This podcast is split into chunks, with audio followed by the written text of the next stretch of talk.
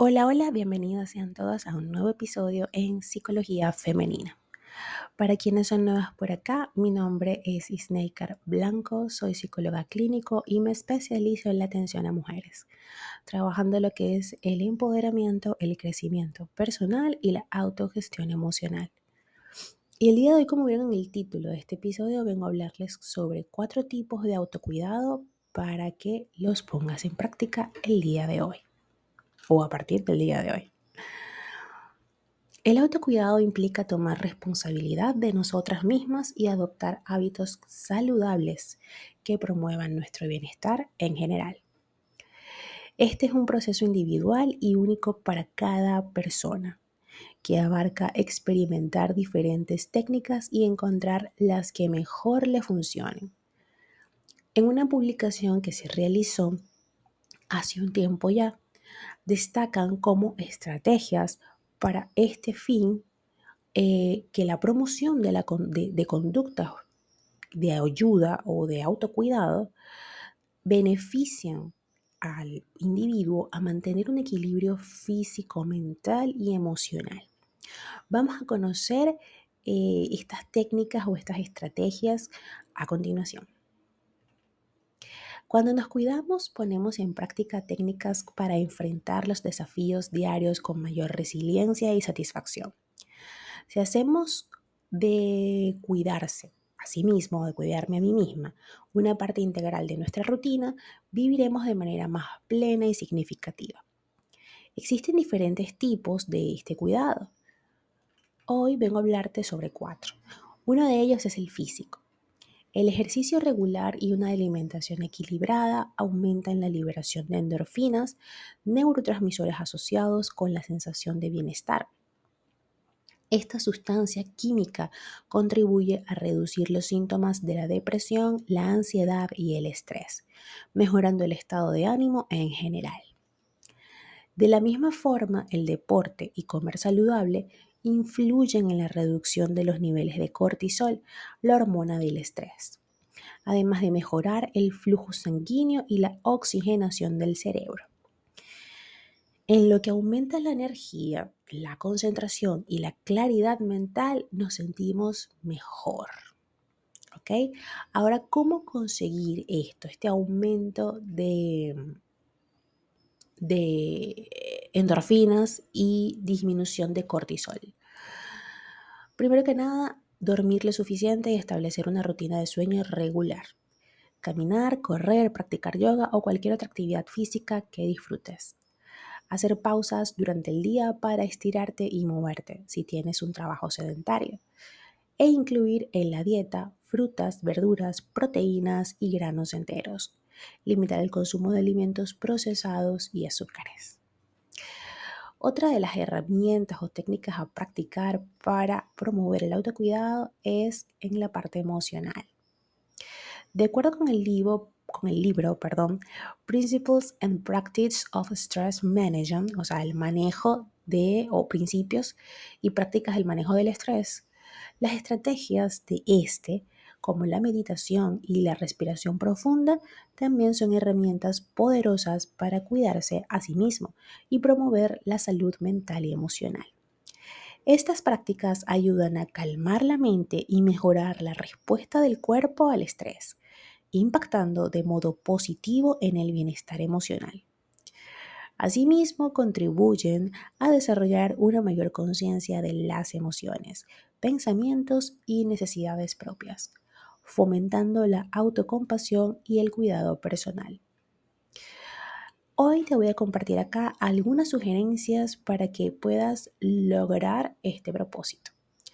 Primero, practicar técnicas de relajación. Es sumamente importante. Establecer también límites saludables en tus relaciones y aprender a decir no cuando sea necesario. Identificar y expresar tus emociones de forma saludable ya sea a través de la escritura, el arte o la conversación con alguien de confianza, también te ayudará. Y actividades que te brinden alegría y satisfacción personal, como escuchar música, leer un libro, ver una película o disfrutar de un hobby. La tercera herramienta o, o tips del día de hoy, el cuidado mental. Como ya te mencioné, cuidarse no solo tiene que ver con la buena salud física. El bienestar mental es fundamental en este aspecto. Presta atención a esta lista de tips que te voy a dejar para saber cómo cuidar tu mente. Primero que nada, practica la gratitud y centrarse en lo positivo. Establece metas realistas y ajustadas al día a día. Evita el exceso de trabajo y, sobre todo, dedica tiempo para para ti mismo, que dedica tiempo para, para poder llegar a ti eh, y para poder promover todas estas cosas positivas. Que viven en ti, que están en ti. Eso es sumamente necesario. También el cuidado y la higiene del sueño. Eh, es importante cuidar la higiene del sueño, así como el horario de sueño consistente organización y planificación para reducir el estrés y aumentar la eficiencia. Estimula la mente resolviendo acertijos, disfrutando juegos de mesa o aprendiendo algo nuevo. Y limitar la exposición a noticias y redes sociales cuando sientas que te afectan de forma negativa. Ahora bien, el cuarto y último, tiene que ver con el cuidado social o el autocuidado social. Las relaciones interpersonales y las actividades sociales desempeñan un papel fundamental cuando se trata de cuidarnos, tener con quienes compartir experiencias, preocupaciones y logros brinda un sentido de pertenencia y bienestar emocional. Además de practicar o de participar, mejor dicho, en actividades sociales, donde se nos brinde la ayuda o se nos facilite el conectarnos con otros y evitar el aislamiento. La interacción social combate la soledad y cultiva sentimientos de alegría, satisfacción y sentido. Empieza incorporando pequeñas acciones en tu rutina y ajustalas según tus necesidades y beneficios o preferencias personales. Puedes buscar grupos de apoyo o comunidades en línea que compartan tus intereses o experiencias. Puedes establecer límites en tus relaciones, así habrá un equilibrio entre el tiempo para ti y con los demás.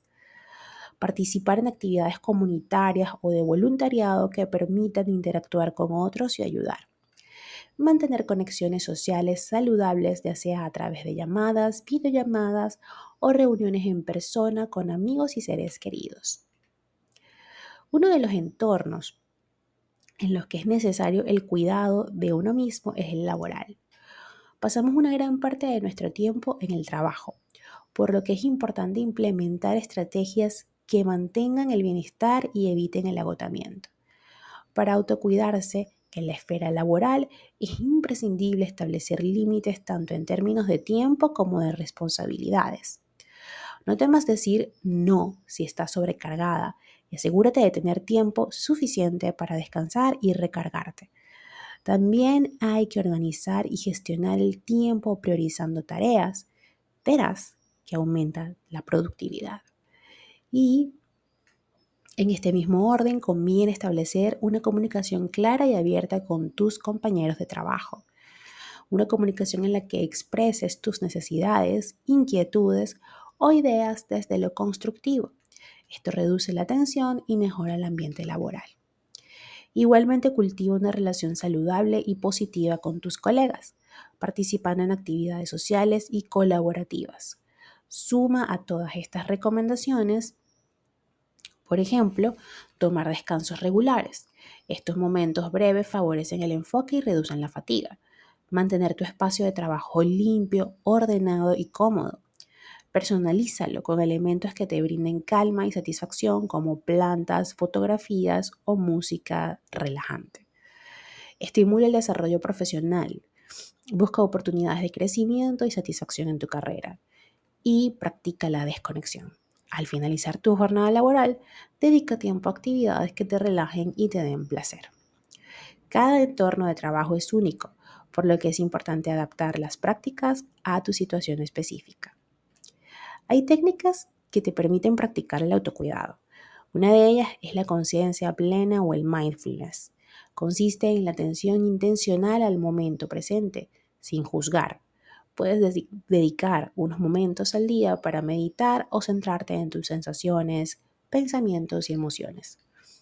Es válido crear una rutina diaria o semanal en la que incorpores hábitos consistentes como ejercitarte, leer o tomar un baño relajante. Haz de cuidarte una parte no negociable de tu vida. Automatiza acciones como tomar tus vitaminas, beber suficiente agua o la respiración profunda en momentos específicos del día. También es aconsejable llevar a diario para llevar un diario, mejor dicho, para reflexionar sobre tus pensamientos, emociones y experiencias. Escribe en él tus metas de cuidado personal y cómo te sientes después de concretarlas. Por otra parte, son útiles los recordatorios visuales o alarmas en tu teléfono para tener presente cuándo aplicar los autocuidados. Asimismo, compartir tus propósitos con amigos, familiares o compañeros de confianza te motiva y recuerda la importancia de cuidar de ti misma.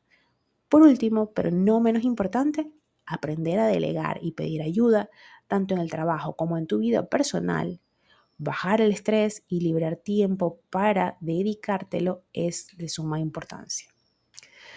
Recuerda que lo que funciona para una persona quizás no sea así en otra. Es importante escuchar tu cuerpo y tus necesidades adaptar las prácticas de cuidado a tu situación y estilo de vida. Esto es una guía, no es que tienes que hacerlo así. Inicia con pequeñas acciones en tu rutina y ajustalas según tus demandas y preferencias personales. Lo más importante es identificar qué te hace sentir bien y priorizarlo, comprometiéndote a convertirlo en una parte integral de tu vida. Hasta acá el episodio de hoy, espero que lo hayas disfrutado y si ha sido así, por favor déjamelo saber a través de mis redes sociales, en Instagram, Twitter, Clubhouse y Twitch como Psiqueplenitud 11, en Patreon como Plenitud, en TikTok como psicóloga Isnaker Blanco, mi página web www.isnakerblanco.com y mi canal de YouTube Psicología Femenina. Un fuerte abrazo y que tengan todas y todos un hermoso día.